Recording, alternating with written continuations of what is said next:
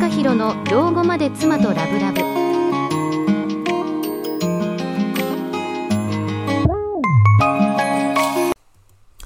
はい、皆さんこんばんは、加瀬隆弘です。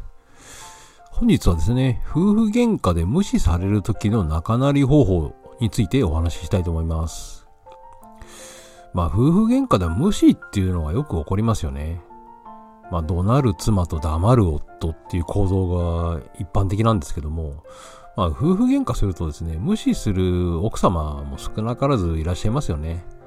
では、なぜ無視するんでしょうか？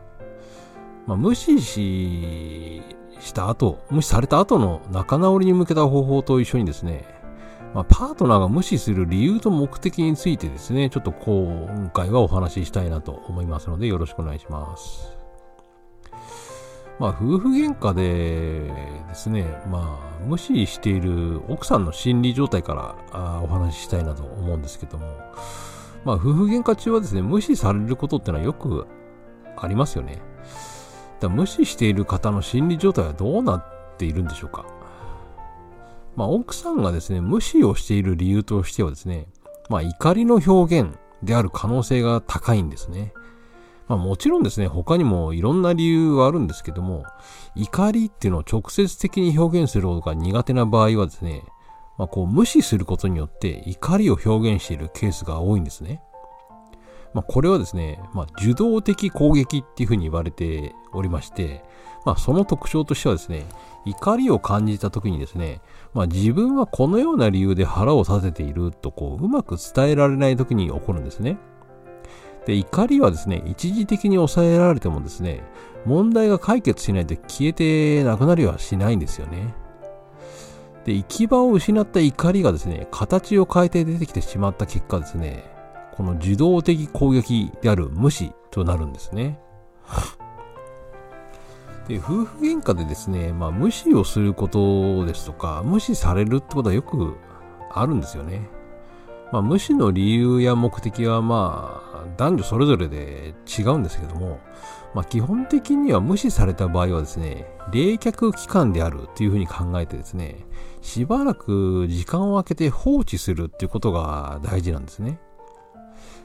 無視するっていうことはですね、意識的にも無意識的にもですね、必ず意味や理由があるんですよね。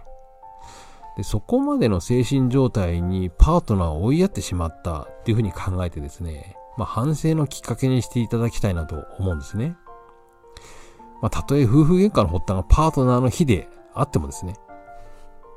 それで少し時間を置いて、お互いに冷静になれたらですね、こう謝罪と相手への共感っていうのを伝えてですね、仲直りしましょう。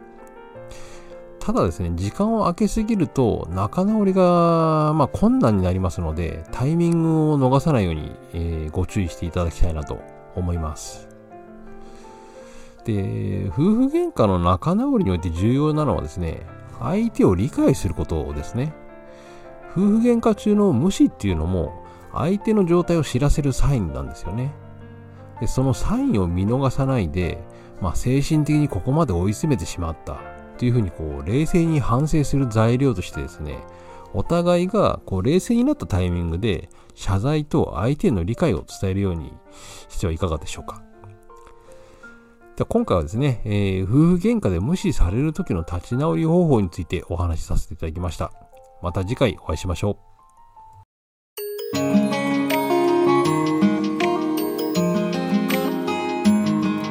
加瀬隆弘の老後まで妻とラブラブ